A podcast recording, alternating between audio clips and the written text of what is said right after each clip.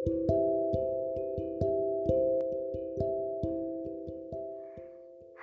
selamat datang. Kamu sedang mendengarkan podcast Cyber Love. Ini adalah podcast perdanaku. Di sini ada tempat di mana kita akan berbagi cerita, pemikiran, dan juga hal positif lainnya. Jadi, bagaimana harimu? Semoga kamu selalu bahagia. Ngomong-ngomong soal bahagia, siapa sih orang yang gak pengen bahagia? Tentu saja semua orang menginginkannya. Banyak orang yang sangat berusaha untuk mengejar kebahagiaan dalam hidupnya. Tapi, apakah kamu tahu? Ada beberapa orang yang takut untuk berbahagia. Sedengar aneh bukan? Tapi aku mengenal beberapa orang yang seperti itu. Mereka adalah orang yang terlihat sedang tersenyum, tetapi tidak begitu dengan hatinya. Karena mereka mengkhawatirkan apa yang akan terjadi setelah merasakan kebahagiaan. Aku sering dengar mereka berkata, "Aku takut setelah tertawa akan ada sesuatu yang buruk menungguku." Jadi, mereka tidak pernah merasa benar-benar bahagia dan terkadang menghindar dari kebahagiaan tersebut karena kebahagiaan mereka datang beriringan dengan sebuah ketakutan.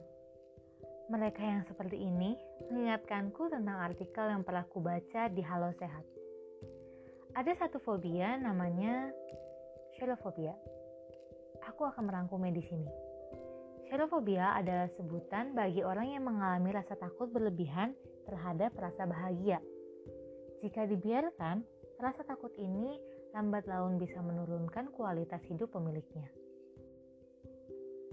Orang yang mengalami xenofobia percaya bahwa setiap kali sesuatu yang baik terjadi pada diri mereka, hal buruk pasti menyusul. Kamu dapat mengenali ciri-ciri umum xenofobia melalui perilaku berikut. Merasa cemas saat akan mengikuti kegiatan sosial seperti pesta, perkumpulan sosial, konser, dan acara sejenisnya Merasa setiap kali Anda merasa bahagia, pasti akan ada hal buruk yang mengikuti. Menolak mengikuti berbagai acara yang bagi orang lain terasa menyenangkan. Menolak mengikuti acara yang memberi pengaruh positif bagi kehidupan karena takut sesuatu yang buruk akan terjadi. Berpikir bahwa mengungkapkan kebahagiaan di hadapan teman atau keluarga tidaklah baik. Berpikir bahwa merasa bahagia justru membuat Anda menjadi orang yang jahat atau buruk. Berpikir bahwa mengejar kebahagiaan hanya membuang waktu dan tenaga. Dilansir dari laman Psychology Today, xenofobia juga tidak tergolong dalam gangguan kejiwaan yang pasti seperti halnya depresi.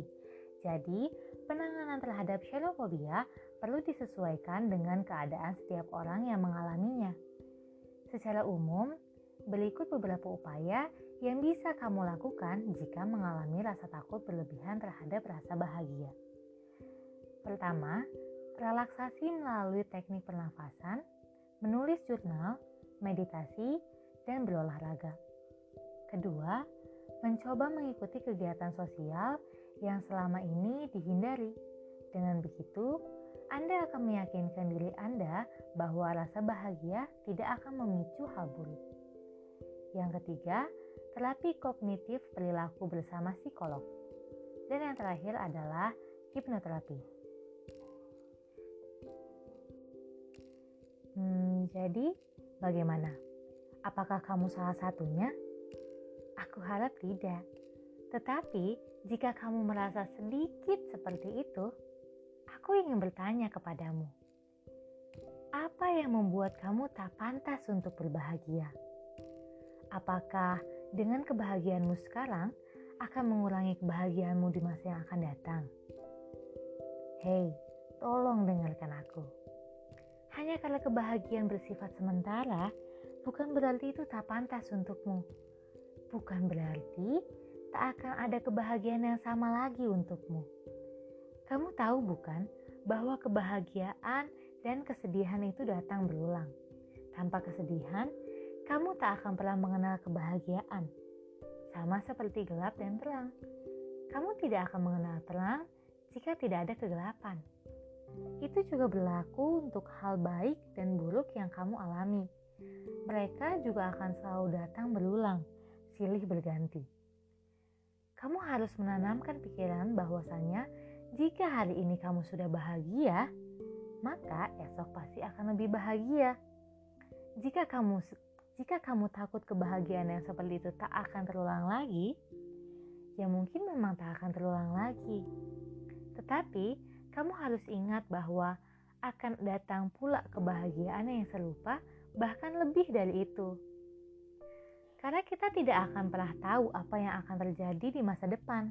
Maka nikmatilah hari ini, tertawalah selagi kamu bisa, dan berikanlah orang lain kebahagiaan pula agar kamu dapat menemukan kebahagiaanmu.